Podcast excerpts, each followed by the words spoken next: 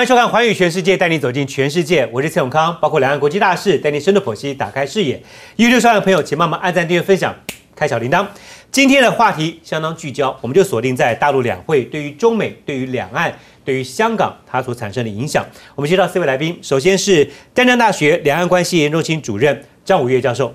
大家好；前立委郭正亮，大家好；台湾智库执行委员赖宜中，大家好；以及美国共和党前亚太区主席 Russ。大家好，就在两会的前夕啊，大家关注包括了李克强跟习近平接下来会讲什么话。不过在两会开的前夕，美国呢先公布了拜登上任以来第一份的国家安全战略指南，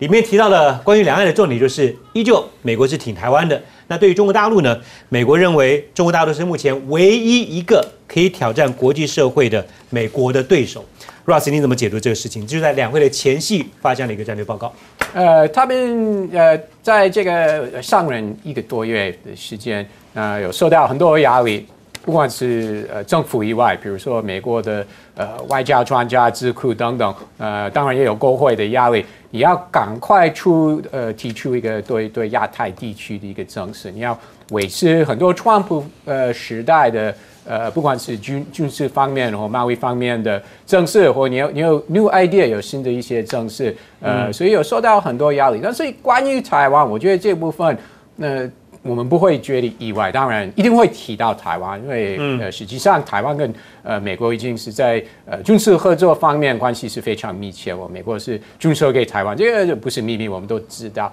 但是我觉得值得关注的是台湾的部分没有写很多，所以如果呃，比如说跟呃三年前二零一八年那个印太战略的呃那个那个报告，呃是今年一月呃国安会解密，对不对？那那个文件里面对对美美国跟台湾的关系合作等等，有些很多很多，所以这次这个 interim 的这个战事的策略的这这个指南，嗯，台湾的部分其实没有写很多，所以台湾在美国占比的心中的战略地位没有像几年前那么的，至少在报告的篇幅当中没那么多。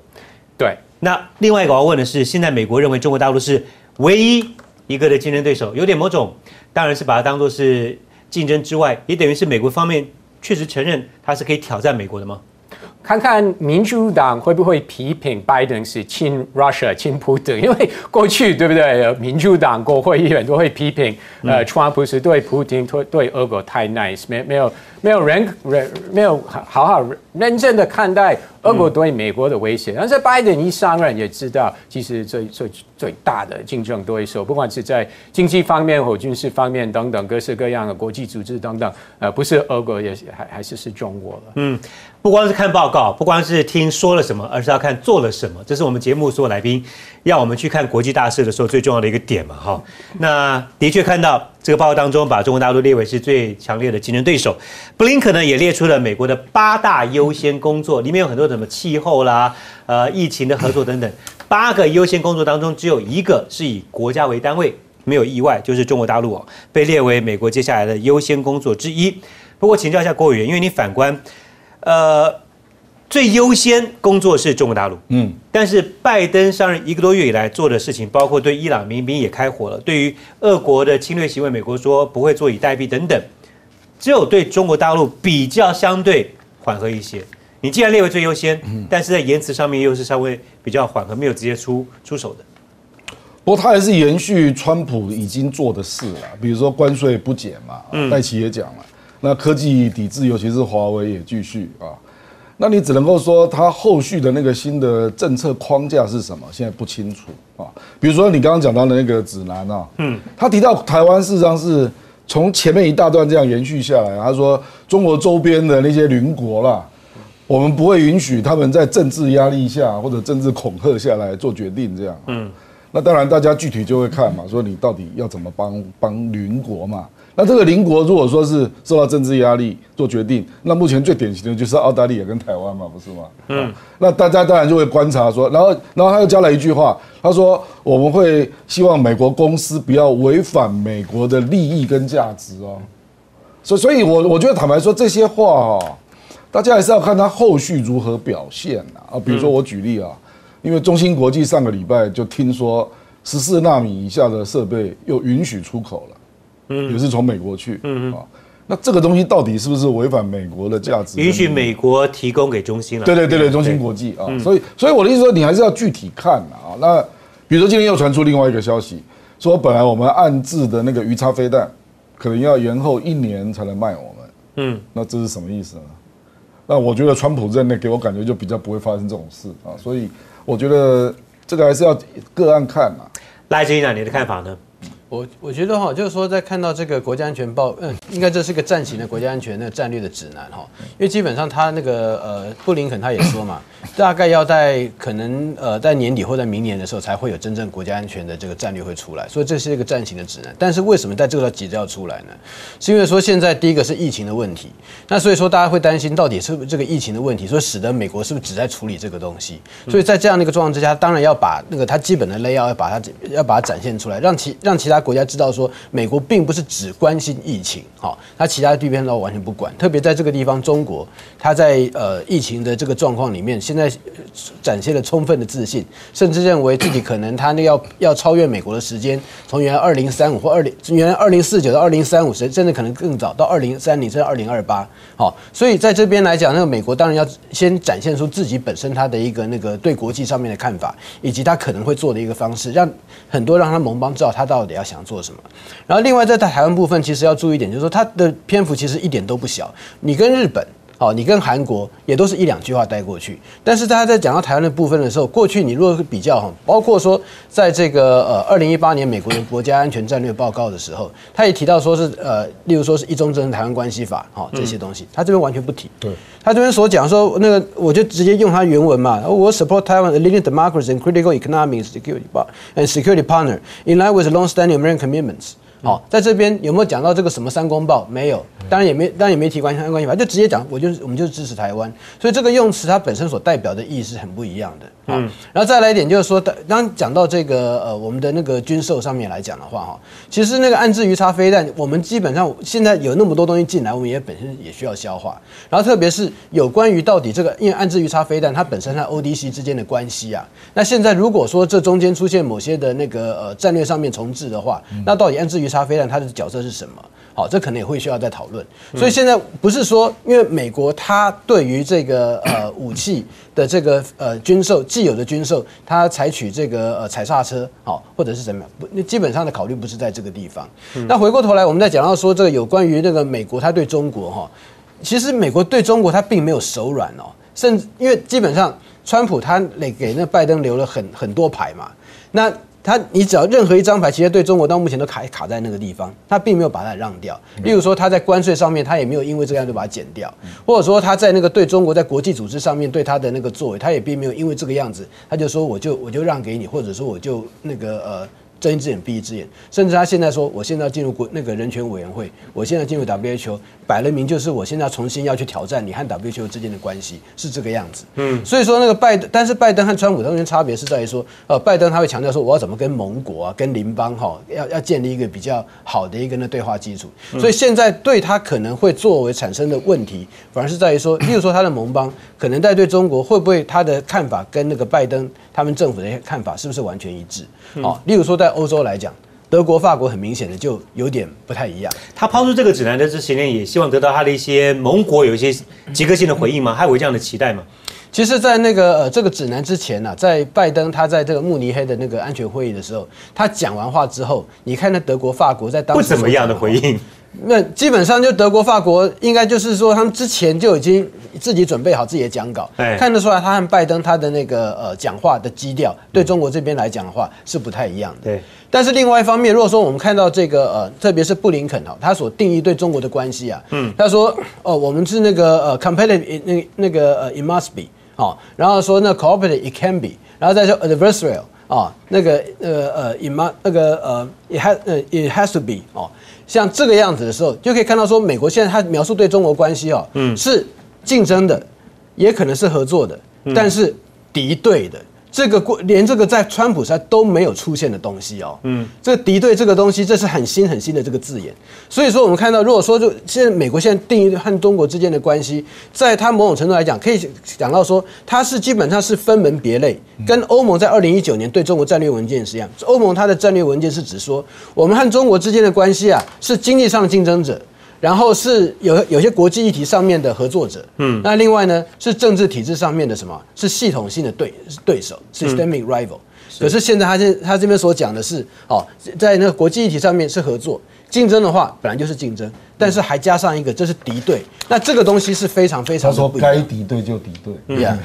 我我我我我我我我要说一句话是先跟呃对老师说一个抱歉，因为。听起来，Blinken 他适合当一个学校、一个大学的政治系或国际关系系老师，因为他讲的听起来是很多理论而已，不是很实质的。或者我们一般的，呃，尤其是美国一般的民众，还是会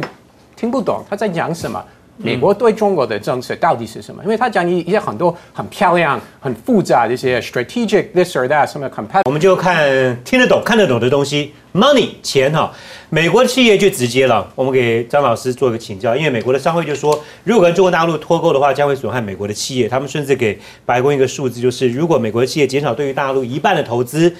，GDP 美国要损失五千亿美元。其实大陆。大家也都知道，它最大的武器之一就是除了外交跟军事之外，就是它的市场，对，是个大武器。那刚才当然赖慈金长他对于，呃，拜登上台之后，布林肯这样的谈话也没有任何对中国大陆的示弱，或者是有放量任何一个一个区块。但你来看呢，北京是否他怎么样去解读这个战略的一个指南？然后他又看是否因为它市场够大，所以他其实在看准了白宫真的要下重手的几率也不高。我想北京的研判大概很清楚，就像他们所讲的。第一个，短期内关税完全不会有减让，但是关税也不可能有再新增加的项目。嗯。第二个，科技战握住所谓中国大陆科技战这个部分的尖端科技完全不会松手，但是在那些所谓非至关重大，包括像刚刚郭委员所讲的一些比较低阶的科技，它可能会放松。嗯。那第三个很清楚，北京面对这种格局，它当然。靠的是几个？第一个，他自认的说自己拥有所谓市场上的一个所谓基本优势，因为在二零二零年，我们可以看到说，那在主要的国家经济体当中，中国大概是唯一正增长二点三嘛。那如果以美国，大概 GDP 是负三点五的增长嘛。那特别你刚刚所提到的，好 FDI 就是外资嘛，外资的部分，你看中国在二零二零年，它的外外 FDI 的投资高达一千三百所谓一千三百三十亿，一千六百三十亿美金。美国大概只有一千三百四十亿，就说中国第一次因为投资的 FDI 金额超过中国，那相较于对超过于美国，那相较于二零一九年呢？二零一九年美国的 FDI 有将近两千五百亿，中国的 FDI 才将近所谓一千三百亿左右而已。就从这个角度，中国认为说，以今年它的 GDP 大概是至少是百分之六起跳，因此面对美国这样一个封锁，它准备做几个？就第一个，一定只能斗，但是不能破。争取更长的战略机遇期。第二个，全力所谓的发展内需。第三个，很重要的，跟主要的，美国在积极争取盟邦嘛。那中国大陆，你看看跟欧盟也好，跟 RCEP 国家也好，甚至跟俄罗斯也好，也希望能够积极建构一套什么？建构一套所谓的经济合作的基础，来弱化美国跟盟邦之间的一些联合，来围堵中国吧。张维教授这一番话，已经把“十四五”的规划方向都讲出来了。不过我们来看，呃，我补充一句话。是让两国的那个战略意图表现都越来越清楚，那就看你客观能做到什么程度了。战略意图清楚，对。那对于台湾的战略是清晰还是？拜登这个也是战略意图而已啊，布林肯也是啊。那各位，我问，对于美国对于台湾的战略呢？因为我们过去讨论过，对于台湾的战略清晰或者是模糊，对于美国接下来在呃两岸之间的一个角色的扮演，你觉得现在的做法是趋于更加的清晰吗？我刚刚赖局长讲一点是对的啦，就是说他不去提三公报啦、一中啊之类的，他就直接讲实质嘛，说我们支持台湾的民主，支持台湾的安全架构。嗯，哦，可是。我比较好奇，还是具体他做什么了？具体就是在 A I T 的办公桌上，我们看到了凤梨，请教一下 Ross。两会的前夕，呃，大陆对于香港的民主派就是蓄压哈，那对于台湾的凤梨就是暂时不能够去大陆。有有一个分析报道说，这这些做法在两会的前夕突然抛出来之后，也某种程度可能是北京要测试拜登他的回应。更了解华府的底线是什么？您怎么看这样的事情？如果说美方只有口头上面的谴责，而没有刚才像郭委员讲的进一步做了什么的话，那是否对岸对于这样的动作的力道会越来越强？你的观察？呃，之后我想中国会会还是会有呃继续采用这个方式来打压台湾。那以后会有其他的农产品可能会被禁止呃出口到中国去，所以这个我们在台湾心里可能要准备，或政府要准备应应措施。但是美国能能做什么的呃范围真的是不不大。为什么呢？其实台湾很多这些农产品不是 price 不是很很没有竞争力了，所以。呃，也也，美国也没有一个市场。美国的呃，pineapple 这个凤梨是最大的呃来源是 Costa Rica 最多了，而而且 Costa Rica 是占这个市场美国的市场很大的一个数字。那其他国家像泰国、菲律宾，他们他们比较有竞争力的。所以呃，其实台湾在美国的这一方面，我觉得。没有没办法帮太大的忙，除非美国真的想跟台湾签一个自由贸易协定。但是呃，短期之内我也觉得可能性不大。但是我我我身为一个美国人，也也常常呃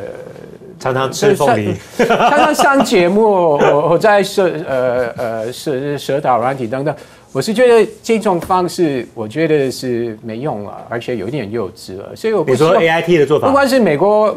美国呃智库的学者在第一时间都都陆陆续续发 Twitter，比如说支持吃台湾凤梨喝澳洲红酒什么的，然后还有一些美国政治人物和外交官，我觉得这个这个没有什么实质的帮忙。那怎么样才有实质的帮忙呢？就赶快来 push 一下 FTA 了。FTA 或或或或在其他贸易方面有一些呃呃进展，不一定是在农产品，比如说可以有其他的。台湾的产品取代呃凤梨等等，还是有有实质的方式。Russ 的说法就是，美国现在政府做的做法就是口惠实不至，是吧？你不觉得吗？那我先先问一下四位来宾，美国挺台湾凤梨，对中国大陆目前就停止在口头上面的谴责，四位认为还有下一步更实质的制裁行为吗？圈或叉？Yes or no？你怎么看？你是说？谁对谁制裁？美国对大陆啊！我我不会去回答这个问题，不会回答问题。不，因为关键是在什么？这凤凤梨它是农产品，嗯，农产品，然后又不是要卖电视卖那个什么东西，它不是这样，它有产地，它非常 localize。所以在每一样东西的时候，第一个每个国家都会保护自己的农产品。嗯，我们不要说凤梨，番石榴当要到美国去谈检疫的问题，就谈得很，就就谈得很麻烦。嗯，然后它和我们这边规则本来就是不太一样，每个国家因为自己人文生就是那个自然生态气候等等中间的差别，嗯，再加上要保护自己的。农产品，所以对必然对任何外国的，不管是他是敌国还是友善国家，我一定都会有很多的限制。那今天我我我把问题颠倒过来问，那有没有大陆方面对于台湾其他农产品进一步类似同样的方式的作为的可能性？我是觉得绝对会有，你觉得会有？所以教授 A I T 也会有类似的照片吗？啊，你说到时候 A I T 会会类似凤梨换其他的？不对，张张老师你的看法？对，理论上当然凤梨这个问题，北京有它的目的跟考虑。嗯，那第一个，它当然某种程度想要所谓的杀鸡儆猴嘛，就是凸显说台湾方面的农产品对大陆方面水，特别是水果方面有很高的依赖市场。那为什么选择两会之间来做？我想北京方面一定有它的判断嘛。那它应该是两个是主要考量。第一个考量，北京方面想借此来凸显什么？因为第一。两岸关系现在包括近期来是比较属于缓和的趋势，不管是拜登的上台，蔡总统元旦的讲话，我们新的国安人士的部署，甚至大家都认为说有可能是要春暖花开的嘛，甚至是严格讲要融冰的嘛，所以北京就想这个用这个东西来凸显一个议题，就两岸要是没有政治互信，不但不可能恢复谈判协商，连很多的交流多多少少就会影响。对，那第二个，当然北京方面也认为说，这一次是凤梨，它凸显它的主导性，因为两会期间是大陆民主主义非常高涨的时候，那他一定说，我们对台湾对任何问题，我们有十足的信心，我们充分掌握两岸关系的主导权。嗯，但如果这两个目的都达到了，除非两岸关系有进一步恶化，但是我看不出来说，北京方面会在进一步农产品跟其他的经贸议题上对台湾采取一个所谓强制性的制裁措施，这反而跟他目前的基调是违背的。这个基调是什么？十四五规划马上就要通过了。那这个通过之后呢？大陆方面一定会加大对台的所谓台湾叫统战嘛，大陆叫所对台政策力度嘛。两位认为可能还有其他的后续。张老师认为应该就打住。如果说除非更进一步恶化，那我讲个中间的了。哎，你好，因为昨天就传出对台湾到大陆的四家。变成竹香开宴，那这一量也有压力啊，价格也会改变。这个这个就不是所谓的什么抓抓到虫啊，不是啊，就不是啊，这完全就是行政措施让它给你变慢。嗯，哦，所以那像这样的手段会出现世。家很容易坏嘛。不，他对澳洲的龙虾也是这样啊。很多事情都不一定要有实质上的会造成什么样什么样的一个状况，但它绝对是一个政治上面的宣示跟讯号了。像大陆到台北的这个高速铁路公路跨海，这个是大陆的国务院所印制的一个一个一个图啊，上面就画了这一条。那当然，你说能够盖得成，工程记录上面可能都有很多的很大的一个问号，但它就是一个政治上面是一个严肃的宣誓。我想请教赖志清委员，你你怎么看这个事情？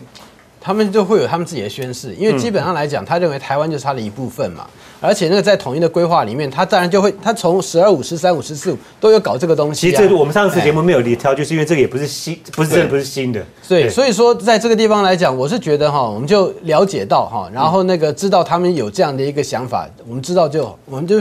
因为基本上如果我们不配合，他怎么可能做得出来？嗯，这个东西不是他在地下挖过来，我们那个我们这边就要就要那个束手就擒。如果是一个不可轻忽的一个政治宣誓的话，那我们要怎么样去看待这个事情呢？没有这边的话，大家会问的就是说，如果作为这个东西要能够完成，那是不是表示说他在之前是不是已经完成统一？对，所以大家会问的是这个问题嘛？对他们回推就很多社群上面讨论说，那如果你回推的话，可能台湾问题就是三五年之内喽，因为他二零三五要盖好。那换句话说，我们是三五年之内要被他统一吗？他的意思就是这意思嘛，这个就讨论就是热点会在。那关键就在于说，第一个，他的对自己的能力是自信到这个程度，他觉得不管台湾人的意愿，他就可以把台湾统一掉嘛？这是统一的，这是一个好到这个程度了。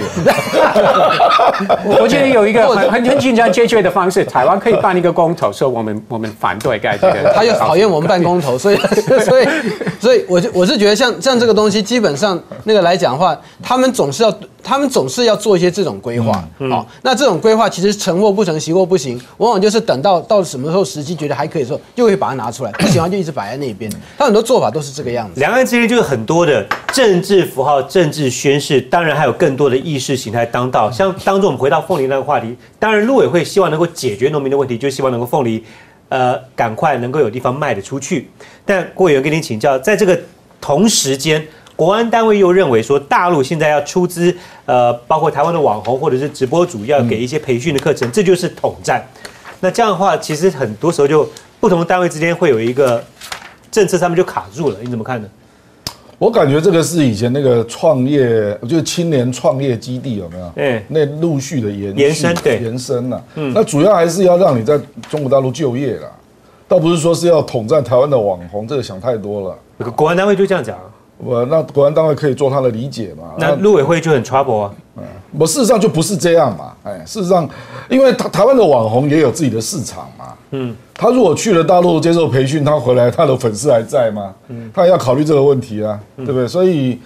不可能是这个不不可能是政治的角度了。好，我们拿出一篇回来，就是继续锁定两会目前为止新闻上面所揭露对于包括了两岸跟香港之间的影响。马上回来。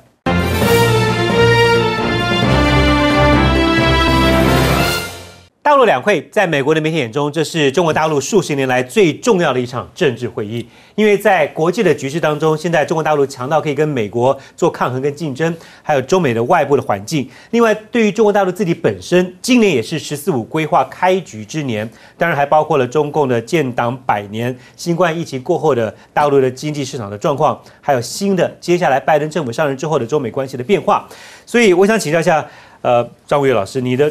工作每天就是在看大陆的目前的状况，去解读它所有，不管是用字啦，或者是实体的政策。你来看目前，因为还没有结束，对好，习近平的谈话还没出现，目前大部分是整理到都是李克强的谈话。就目前媒体所揭露的讯息当中，你有没有发现任何的亮点是你本来没有预期到的，还是这次就是四平八稳？我想这一次里面大概有几个地方大家会比较关注的，啊，就是所谓的亮点。就第一个，对于经济的增长这个部分，那大陆提出来是一个所谓的在六以上，嗯，就花旗他说六这个数字是大陆很喜欢用的，所以你看李克李克强这一次有所谓的六稳，有所谓的六保，那这一次我们叫做保六嘛。那一般认为，当然保六，一般认为说去年中国的 GDP 大陆大概是所谓的二点三。今年大概你看各国的估算，包括所谓 IMF，大概都在八以上，八到但是它8.5对对它维持六，就代表说它事实上来讲，追求所谓高速的 GDP 已经不是它重要的考量的。嗯，那第二个部分就是李克强这个稳，你看他通篇的将近一万六千多字，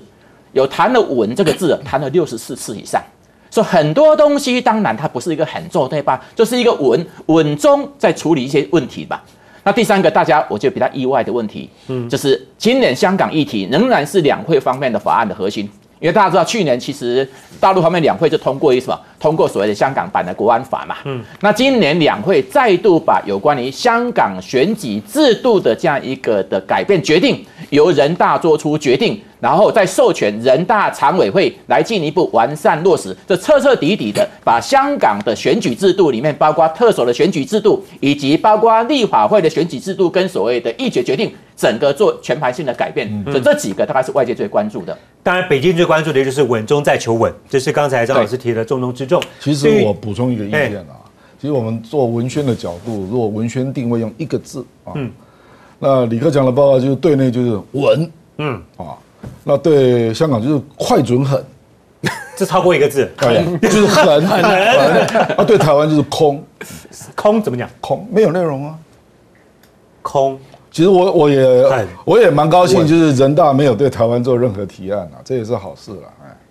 因为现在关系不太好嘛，哎，是那提案大概都是不友善的提案。我回到刚刚张老师的问题，因为你刚刚讲到的是北京关注的焦点是稳，然后对于经济不追求高速式的成长，所以六趴，然后对于香港问题就是快速的解决，有没有任何一点是你身为一个两岸的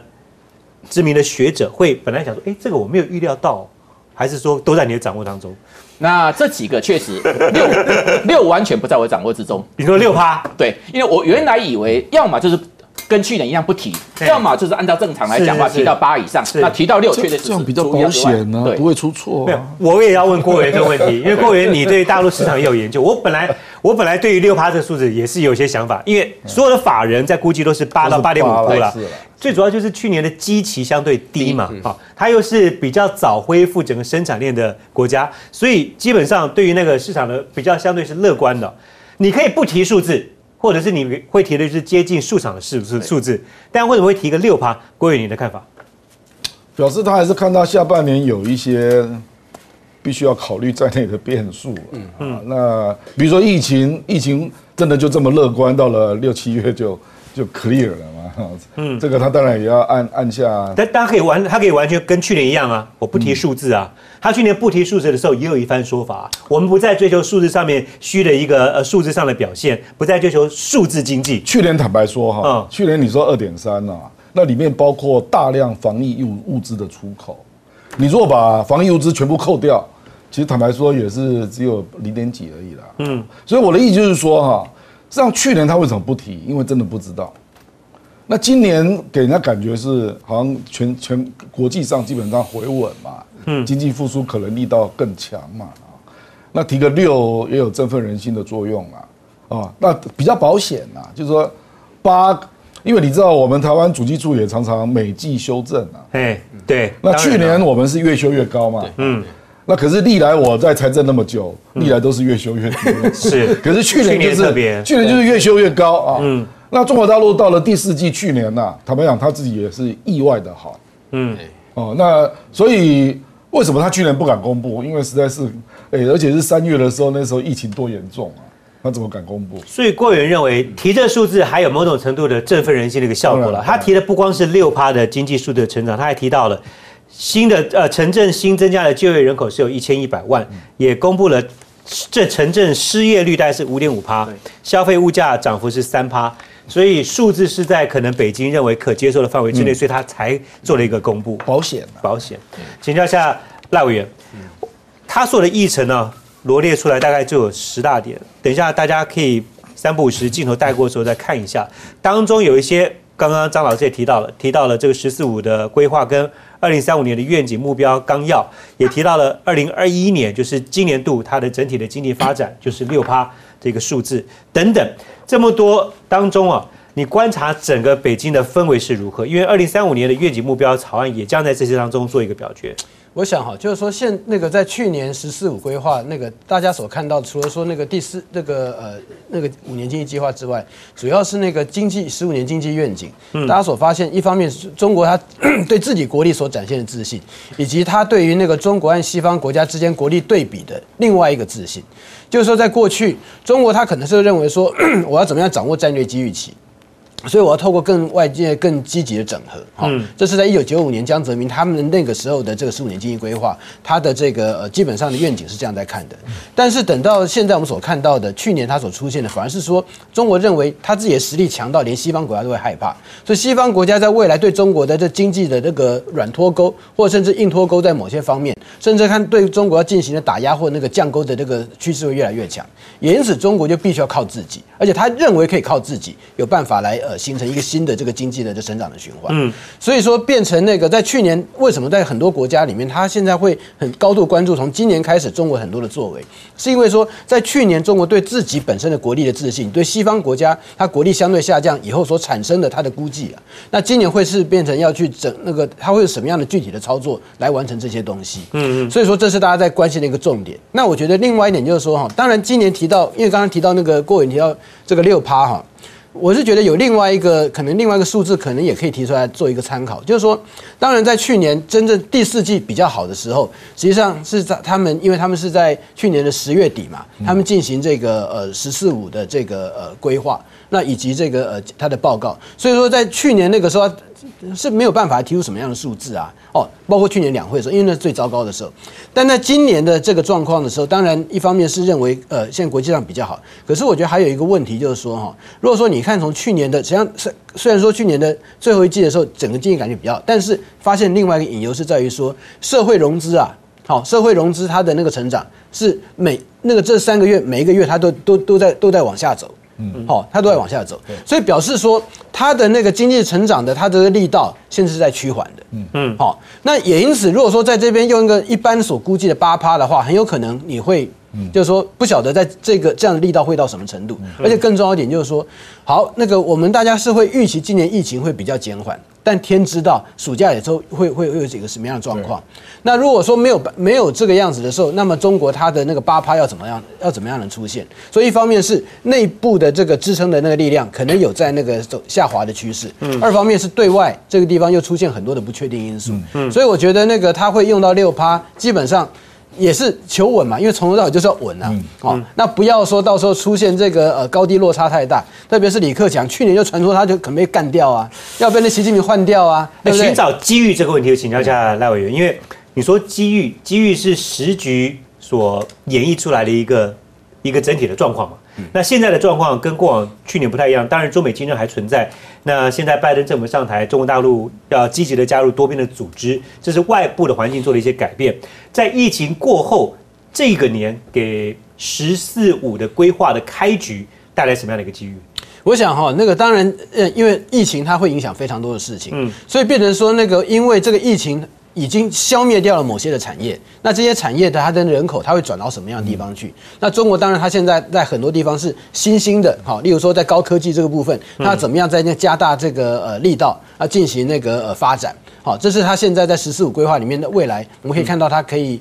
很清楚的部分。另外再加上它城镇化，城镇化，我是觉得说基本上这一方面代表这人口上面的移动，可是它又出现它土地上面的自由的这个更多的买卖。所以说哈，如果看到今年他在提到，就有一个跟农那个第一个第一号文件是跟农村相关的法令，既然是农地入市，对，进入市场来进行交换，那这边大家第一个问就是说，哎哎，你明明在这个地方你是要照顾农村，怎么现在又让农地可以自由买卖？到时到时候得利的不一定是农民呢。可是这个地方又跟它的城镇化这个地方又又有关系，所以大大家怀疑是说，是不是用这种方式哦，又要把那个农村人口再把它驱赶到那个城市里面去啊？然后用城市这边来覆盖，那基本上是把那个用新兴的工业化的新的那个产业去吸纳这个农村出来这些人口，而且因为现在中国它进入少子化的一个状况，所以它变成它的那个劳动力啊出现所谓那个减缓的一个问题。嗯那但是过去的劳动力，他们所那个呃。经经手的那个领域，在未来不一定来讲是他们有办法能够能够去处理的，嗯，所以变成说找找另外一批新的劳动力进行训练，再透过城镇化的方式，然后怎么样把这些人导到这个新兴的产业里面来做？我这边我们是在怀疑啊，是不是有这样的一个趋势？但基本上来讲，就是说我们现在看到，包括说这一次的这个两会，因为这两会基本上就是要把“十四五”这个地方开始要进行新的规划嘛，嗯，那在这个地方来看的话，就变成说，如果说是以这种方式在看的话。哎，那那个未来那个中国它的那个经济啊，我是觉得会跟外面之间的那个连接它会有一个逐渐在降低的一个趋势。那这个是这个是大家要注意的，就是说台商在中国那边到时候来看的话，你很你很有可能哈，这那个用中国当那个生产基地，这个当然这个趋势早就已经没有了。但是你很有可能被迫要怎么样去以中国市场作为经营？那以中国市场作为经营的话，哎，你没有政治关系，你很难做啊。因为这个这个是个垄断的那个市场，是这个样子啊。好，那所以说在台商到时候面对的政治压力，以及在在经营上面所出现很多的政治的要求，可能变得越来越多。Ross，你怎么看这个整体的氛围？包括了在中美竞衡贸易面之外啊，军事也是。从从去年呃疫情呃最最严重的期间过完之后，中国就呃很积极的。要开始对外外外外商公司要说服他们多多投资在中国，不管是呃欧洲或东南亚，比如说新加坡公司等等。嗯，所以如果我觉得，如果今年经济不管是六趴或八趴，呃呃，反正还是一个正面的一个呃相当高的一个成长。那呃赖伟刚刚提到台商，那不管是台商和日日商、南韩等等这些国大企业。他们不去参与吗？他们不会在大陆呃呃加码投资吗？这这个是我们现在不知道。但是看今年下半年的时候，台商或日商等等国家这些公司，他们有到底有没有在中国大陆加码投资？我想可能性还是很大，因为经济成长率那么高，他们不不得不去投资。加码的部分再追问 Ross 一题，大陆的国防支出增加了六点八趴，台币是五点八兆。我特别去调出了二零二一年这个美国国防预算，川普那时候通过的嘛，哈，金额是台币的二点二三兆，差了一倍以上。就这一部分的话，美国会改变，会因为这个国防预算的，因为过往中国大陆的预算就一再增加了，美国的国防预算是在递减的。你怎么看这一个“十四五”规划开头两方的至少在国防的预算上面有如此大的差距？拜登还是会受很大的压力，因为如果他提出的预算，呃，就国防预算的意愿，呃，太低的话，那不管是国会议员或外部的，还是会批评他。你你你真的没有好好的面对，不管是中国或其他国家，包括俄国等等的挑战。那当然，我们都知道，拜登他希望可以在在国内的，不管是呃医疗、环保、呃公共建设加码投资。但是他真的不得不在国防再再加投资，所以 虽然成长率可能不会达到呃川普那么那么高，但是我想拜登会给我们一个 surprise，他还是会愿意在在国防投资。聊这个话题是因为光一个国飞呃国防预算增加，然后大陆战机的起降的一个频率的增加，确实已经改变了一些我们所熟悉的一个本来的一个状况，包括日本都已经说他们接下来可能会减少呃半飞。的一个状况，好，我们等下后续还继续做观察。这两会还对于尤其是台湾会有什么样的层面的影响？回来讨论。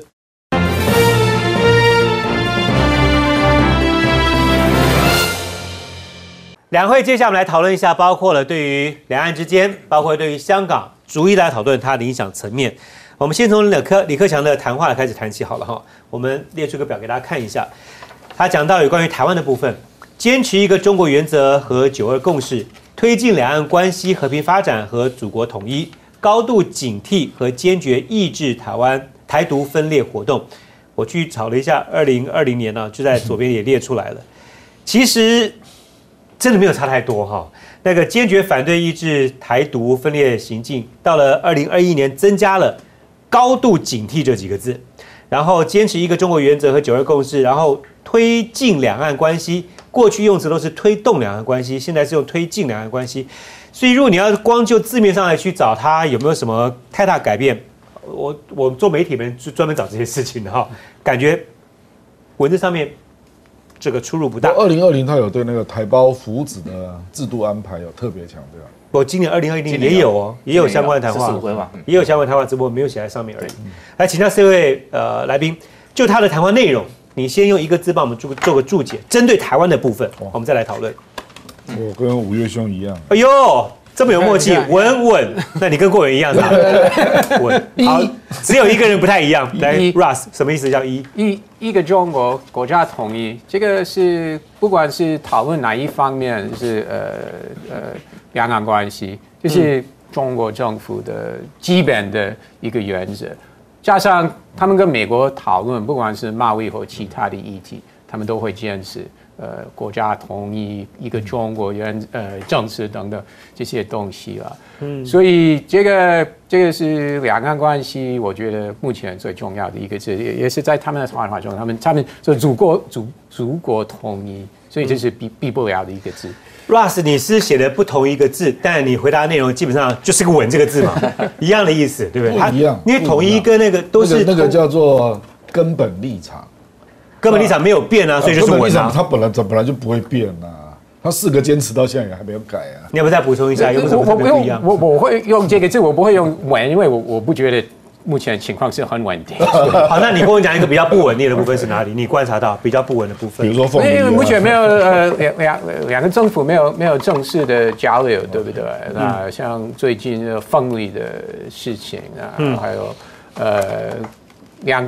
两岸军事演习都都越来越多了，呃，这个这个当然不是一个很稳定的情况，对不对？嗯张老师，我问一下你，你来看，因为有人认为这次香港的部分我们后面再会聊，对，但香港就是感觉就是快刀斩乱麻了。嗯台湾就像你刚刚写的一个“稳”这个字哈，但是呃，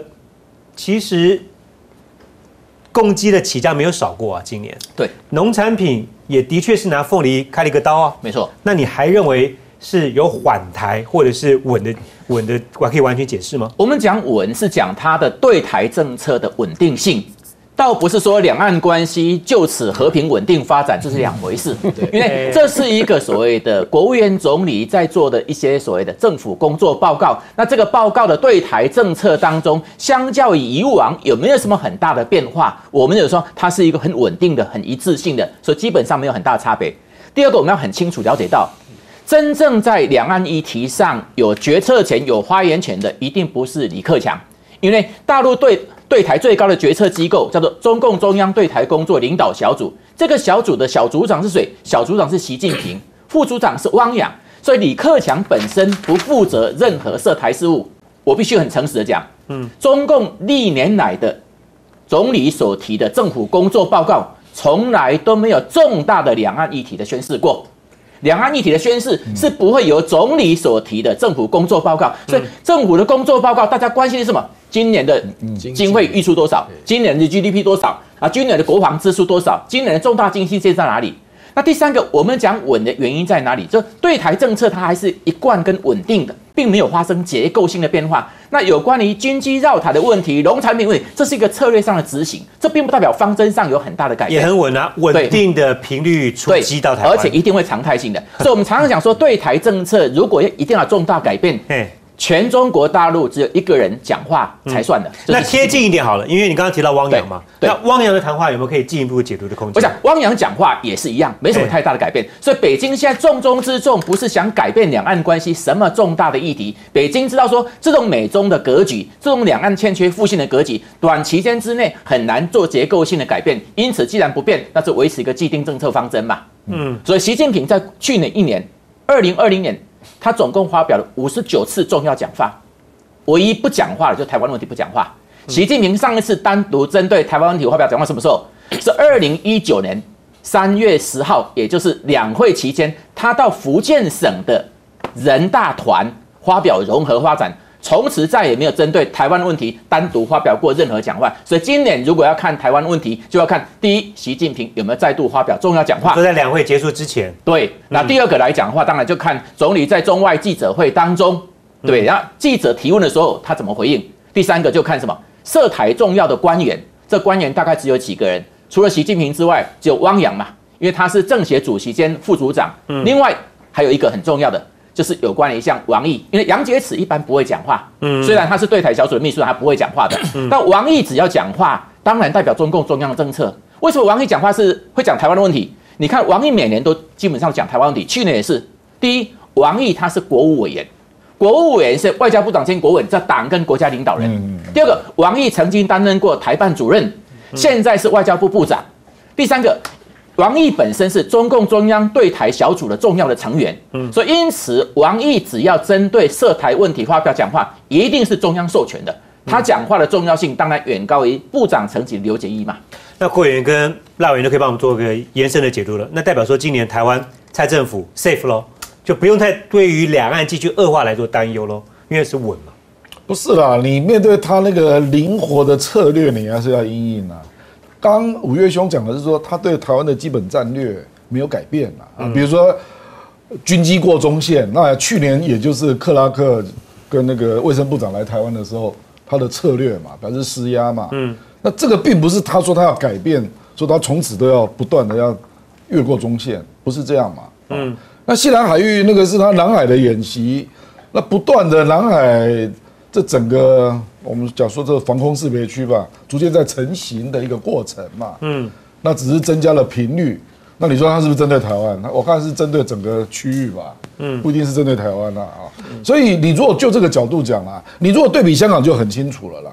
比如他对香港就很多人被起诉嘛。嗯，对不对？然后接下来要改变选举制度嘛。那这个就很明显的就是战略性是做了调整。嗯，那至于那个策略性。他当然有了，我当然承认，如果从策略性讲，你也可以把那个凤梨的，你也可以把它理解成说，这个是不是贸易战的开打啊，第一次啊，啊，嗯，那可是我跟五月兄理解比较像了，我认为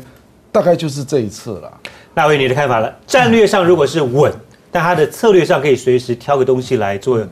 切入点的话，我们怎么样去判断这个战略策略？其实你看那个呃，中国，特别是从二零一七、二零一八之后啊，嗯，好，它的那个陆续的作为，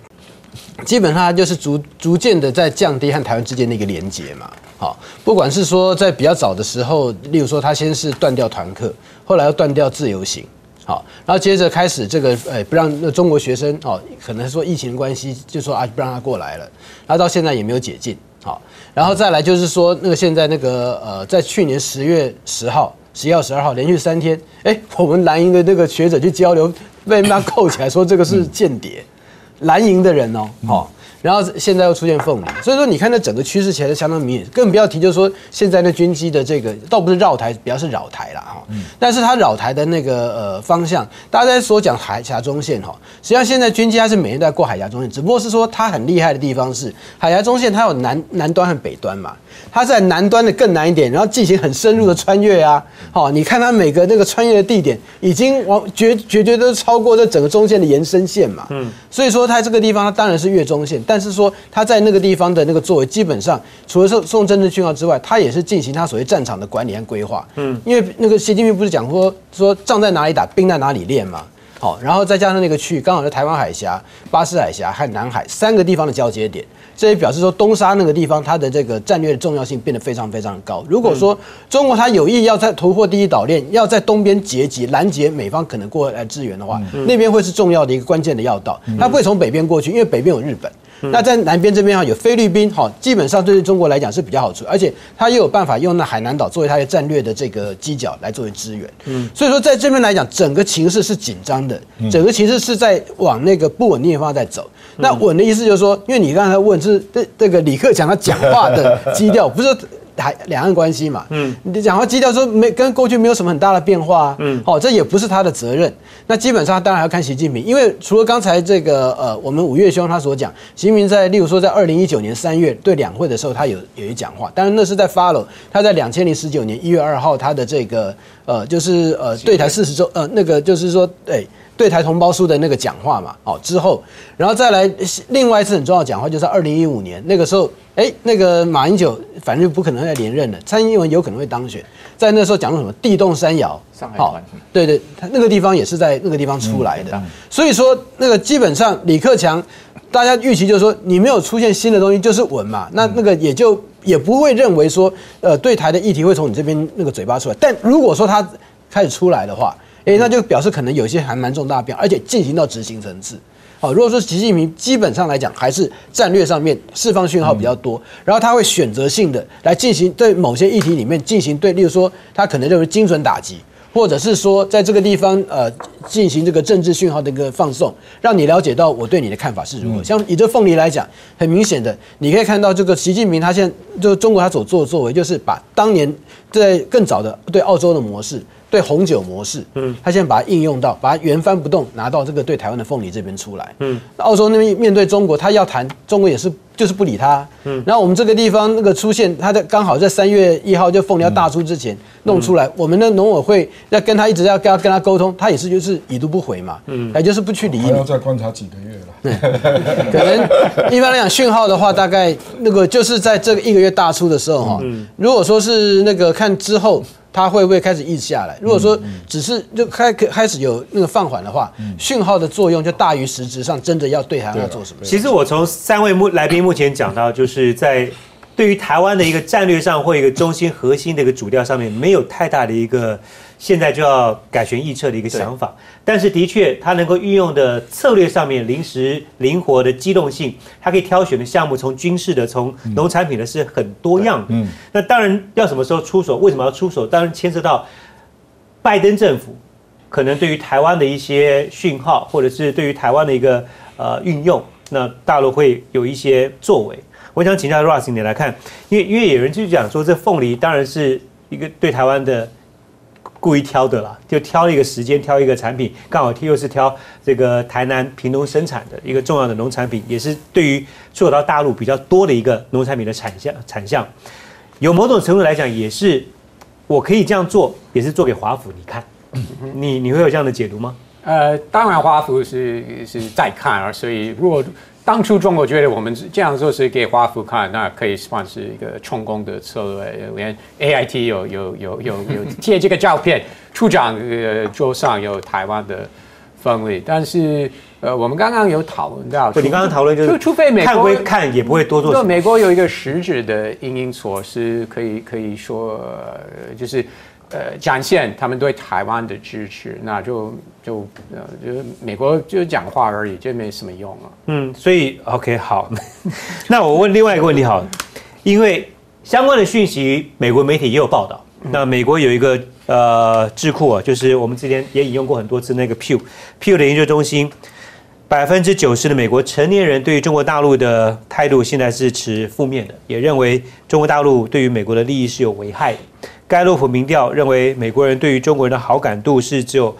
百分之二十，这数字创了新低。我相信此刻同样一个研究机构去中国大陆调查中国大陆大陆人对于美国的好感度，一样应该是创新低了哈。我想问你的就是，呃，任何在美国的一些舆论或这样民调反映出来，会有可能对于美国政府的政策造成任何的一个决策上面的一个影响吗？哎，其实就是涉限到外交政策，对不对？或者军军事、国安、呃国防等等，呃，应该不是因为民调就就调整美国的外交政策，而是用政治去影响到民调，是这样吗？我们今天有讨论到呃拜登将来，比如说对科技科技产品出口会不会继续维持呃川普的政策，会有还是某些产品会有松绑等等。那我想拜登不会因为呃民调而调整他的政策，而会跟整体的环境或其说实在，他会受到企业的压力。你认为你认为拜登到目前为止一个半月，跟川普有什么太大不一样吗？对于中国大陆，贸易关税都维持没有动哦，然后给一些公司特许，然后可以成为中国大陆的供应商，也照做啊。嗯，差在什么地方？早点来来委员有说，呃，川普政府那那个时候有各式各样的不同的牌来来来来来呃应应中国的。啊那我觉得重点不是拜登维持这些正式动作等等，所以会不会有新的东西出来？我刚我刚刚问题就有没有新的？因为看起来目但前目前为止是是没有。其实我唯一的可以说是一个新的东西是拜登口头讲，还有 Blinken 说我们会跟盟友合作，尤其是在中国这个这对呃对中国方面的政策会跟盟友合作。呃，前几天有一个一则新闻出来说，呃，这个拜登会跟跟呃澳澳大利、日本、印度。国家元首会有视讯会议，这个 Quad 这个四个国家，呃，而且重点我们都知道是中国，他们要讨论中国，所以跟盟友合作有有已经算是做到了，但是没有实目前是没有实质的的的动作，至少有说服他们有一个视讯会议。好，其他的更实质我的作为补充一下我觉得具体政策还没看到，嗯嗯，因为国防部也要四个月做评估嘛，嗯嗯，可是拜登跟布林肯口不出恶言倒是真的，对，对比川普跟蓬佩奥，那就差很多了。是是。所以那个氛围啊，当然他是老教外交官的做派了。好，回来我们聊香港，马上回来。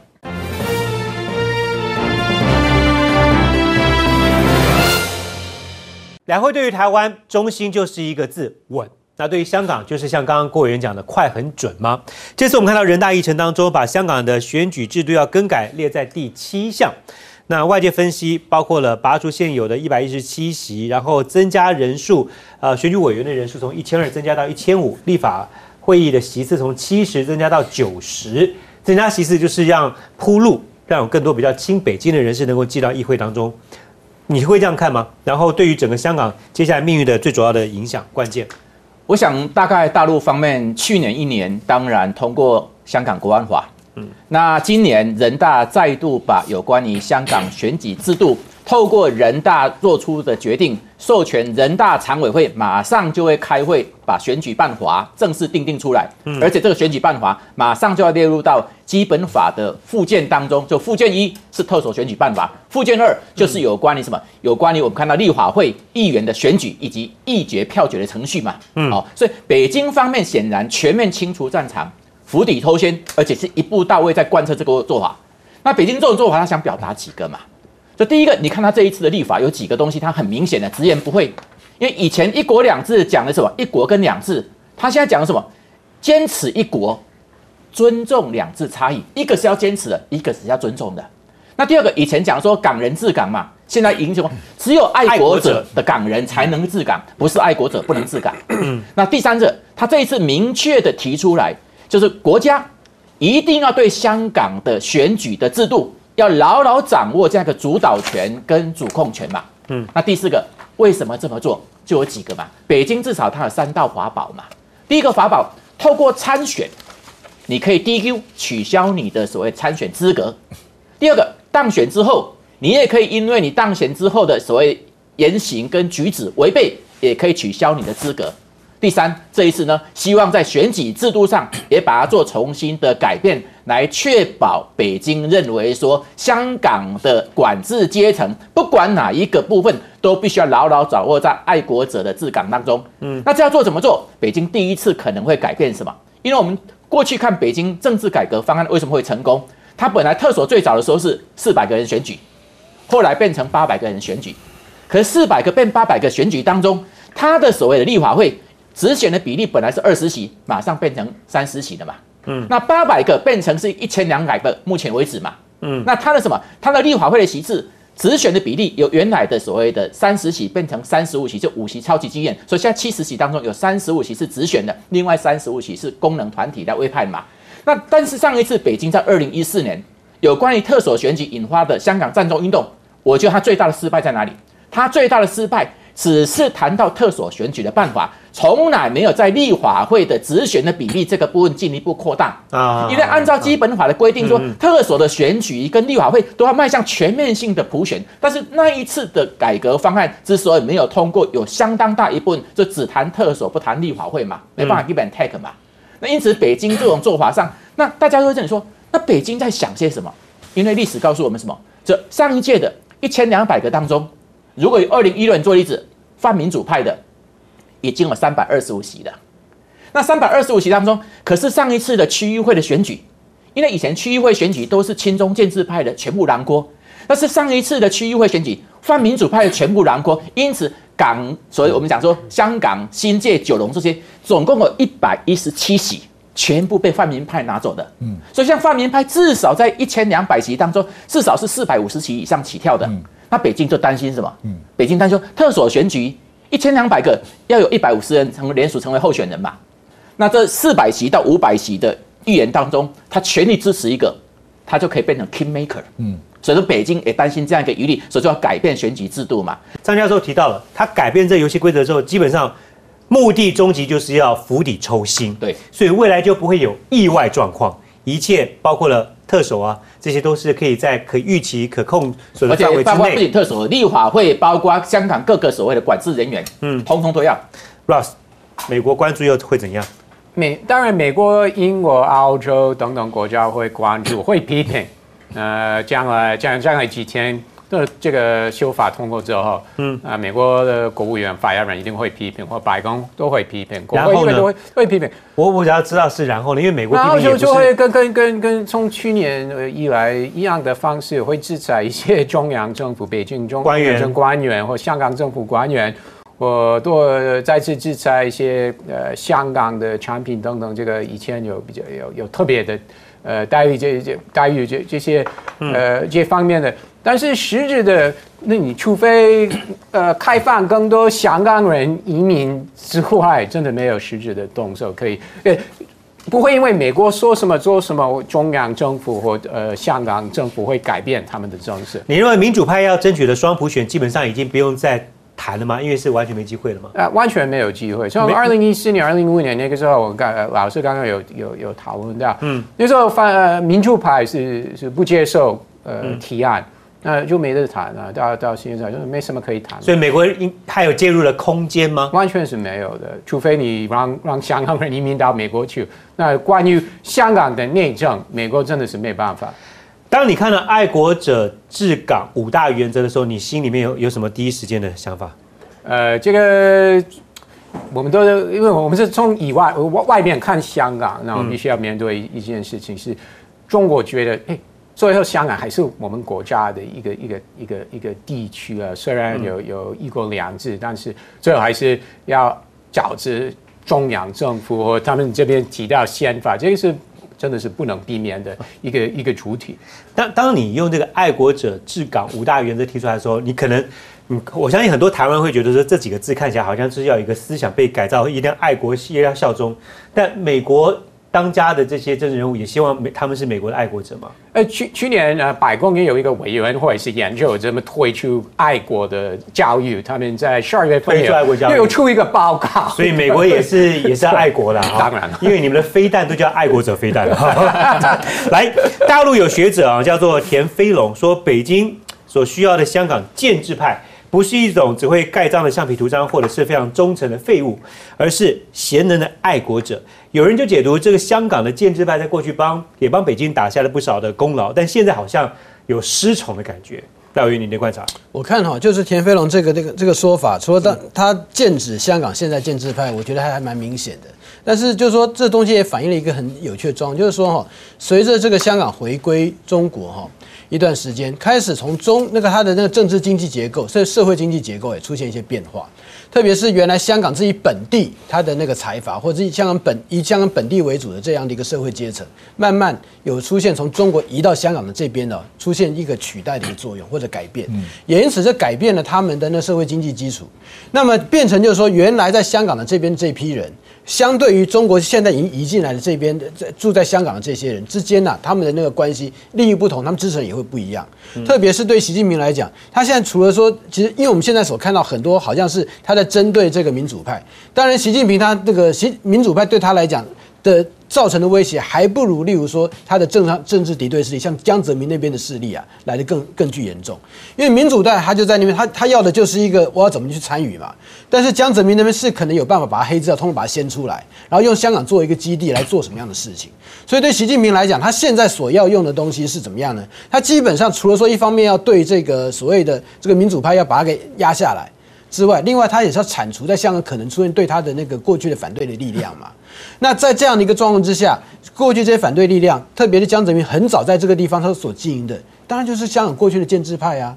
所以说，在这里面，我觉得他这边所谓剑指这个建制派，实际上相当成他背后心里面所想的是这些和那个江泽民之间的这种错综复杂的政治经济，他们之间的合作关系。我现在要把你们斩草除根，所以一方面是指说我需要你积极，好，我不要一个废物。但另外一方面呢，我觉得他后面的那个潜台词啊，是你和江泽民之间的关系，你要要么你就把这些关系把它招出来，或者说你跟他要主动的要切断。而他可以这样做，是否也是因为现在大局已经在掌握当中了？基本上可以说这样，但是我也讲说，就是因为江泽民的力量在那个地方也是非常根深蒂固，所以说你要要跟他来那个处理哈，还是会有一一番的那个征战。也有香港的市民有不同的声音，他们认为现在或许是比较正常的一个生活的一个状态，你怎么看？其实，在那个香港国安法之后，基本上就是走上街头的勇武力量大概就消失了嘛，啊，就是因为要运作非常困难啊，当然也包括断了他的经脉啊啊。那可是接下来就像我们那个赖执行长讲的很对啊，就是变成是江泽民势力在香港的遗留了。那这些人会用各种方式来表现啊，因为他毕竟就是他也是正式移民过来的啊，他有各种身份啊。那这个部分我估计了，会有很多人立刻去表达对当权派的效忠嘛啊，这个几乎是可以预期的。民建联表现的不好，是因为你选选举怎么可以选出民主派呢？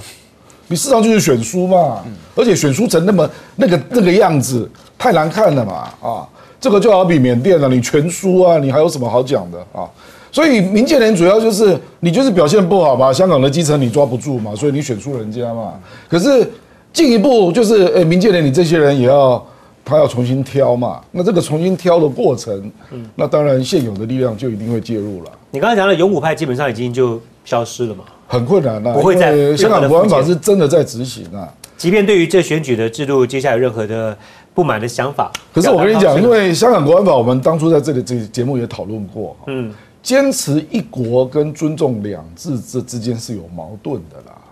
因为这里面灰色地带太大了。我随便举例啊，比如说香港现在在教历史跟教通识课程的老师，嗯，他就不知道怎么教啊，因为你随时会被人家检举啊，说你是不是对对祖国有不同看法？嗯，因为他本来的通识课程跟历史课程就不是中国那一套嘛，嗯，那可是你在新的教材还没有编出来之前，那请问怎么教啊？我我的意思说，这种灰色地带会蛮多的啦。那有一些，比如说，哎，这个是北京的指示哦。那在明明就在财经领域，那有一些有不同看法，那会不会有人就借机就扣你帽子，说，哎，你没有坚持一中哦？嗯，所以你这这种情况，我跟你讲啊，这个政治一定会有人用坚持一国来压迫那个尊重两制这这边的力量啊，一定会有这样的行为出现。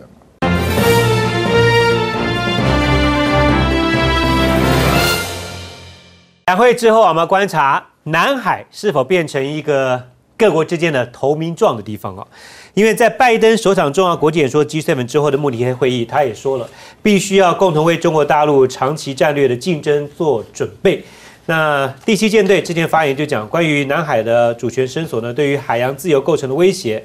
那看到今年度二零二一会很热闹，因为美国第七舰队之外，包括了德国也会穿越南海，英国。伊丽莎白女王号虽然还在整修，不过也说会来哈。这当中一连串，呃，当然是有各自的表态了。因为欧盟讲说，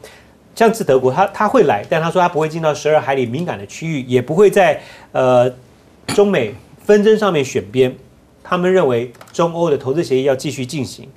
虽然说法国他们之前去进驻到了关岛，但马克宏最近跟中国大陆的呃高层会议的。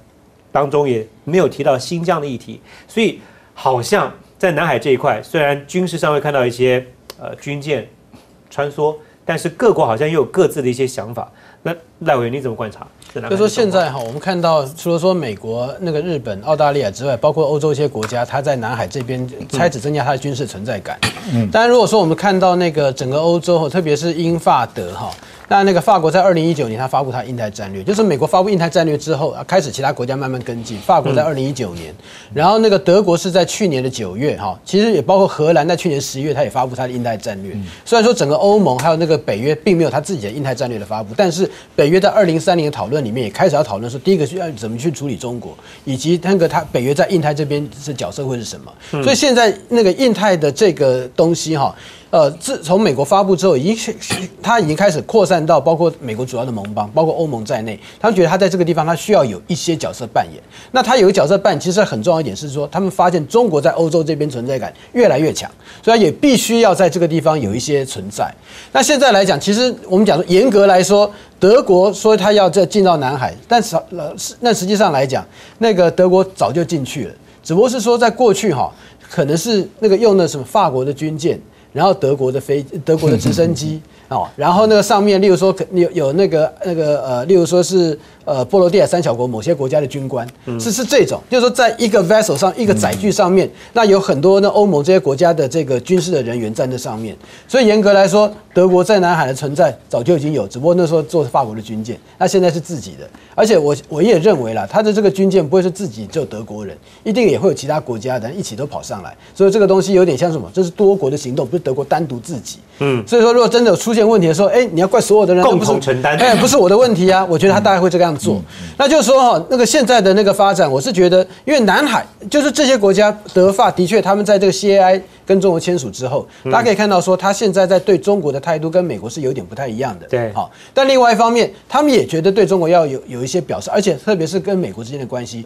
所以现在南海上面的这个作为，变成是某种程度，他也一方面对美国来表示，我在这边是跟你在一起的。嗯，那只不过是说他在具体处理的操作上面，像德国，他就会避免说要要去挑战国家的那个很多主权的象征，好，所以他不会进到十二海里里面，他可能搞不好是无那个基数真的会接近，他搞不好宣称我是不害通过，哦等等。那像法国的话，它的那作为的话，可能也是比较不一样。那英国大概是今年的那六月，它的伊丽莎白的这个呃航航母会会进到南海那边，但会做什么样的事情？它会在有军演吗？还是它不会有军演？然后它只是一个通过，或者是说它在这边可能有飞机会起降？好，那那个呃它把那炮口，例如说把它掩盖起来，这样有很多很具体细节的东西，我们不晓得会怎么样。但现在我们要看的那个状况是说，南海因为在二零一六年已经有南海仲裁庭出现结果了。而且他对于这个中国他的这个九段线，很明显就这个东西是不合法的嘛，所以让这些欧美国家，起码在欧洲国家，他要进来的时候，他现在就有一个，这是国际法的依据啊，我现在这个地方走就没什么问题。嗯，所以说在我在预期啊，在未来一方面是兼顾跟美国之间的关系，要维系跟美国的关系，但另外一方面，那个有国际法的这个依据在后面来作为一个这个呃保护伞。所以他们在这边的行动会越来越多，越来越越平常。但是这个东西它开始进到很真正的，例如说军事针对性的层面，我觉得可能还有一段时间。这个感觉就像是你存在，所以我存在，这有一首歌的歌词哦。国国际上本来就这样子，因为国际上你要说各国是在走投机主义，或者是想要左右逢源。没错啊，一个国家最大利益不就是这样子吗？嗯，我想问你的就是，但是接下来中美在拜登越来越熟人之后的竞合的过程当中，各国还有这种经济军事跟你选边切割的那个空间吗？不，美国在政治跟军事上的盟友，本来全世界就有五十四国嘛，嗯啊，那中国是没有这种东西的，它没有结盟国啊。美国本来就有这个体系啊。那我们现在观察的不是说政治军事这些国家会不会改变，嗯，而是说他们在经贸上会不会改变立场，就经贸上想要左右逢源嘛。所以我们也看到中国去年十一月、十二月分别签 RCEP 跟中欧投资协议，他就是想要在经济上至少你所谓的盟邦，我也要去营造一点关系嘛。啊，我觉得大概大家的观察点不会说，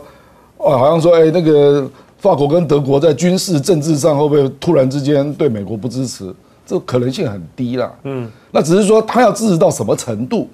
哦，比如说刚刚赖执行长讲的就很对嘛，他就是说，哎，德国他就避免那个十二十二领海、十二海里的领海，嗯，因为那个就太敏感了，他就暂时不碰啊。可是总的行为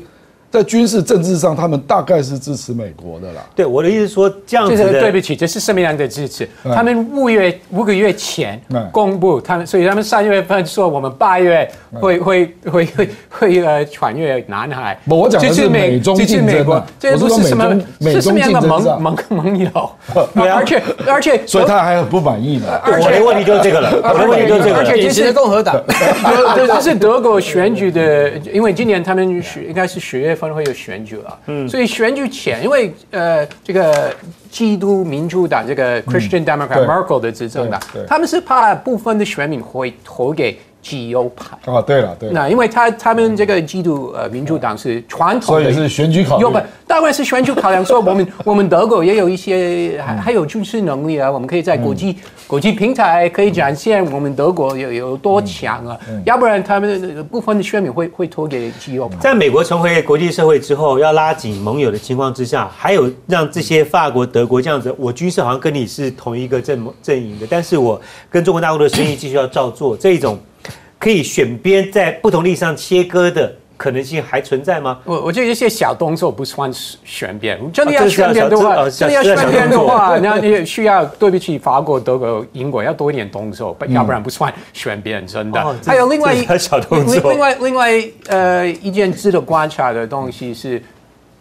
德国要来，英国要来，法国要来，那越南、马来西亚、印尼、菲律宾有动作吗？嗯，为什么没有？他们是周边的 这个有关联性的国家。我想问一下张老师，你来观察，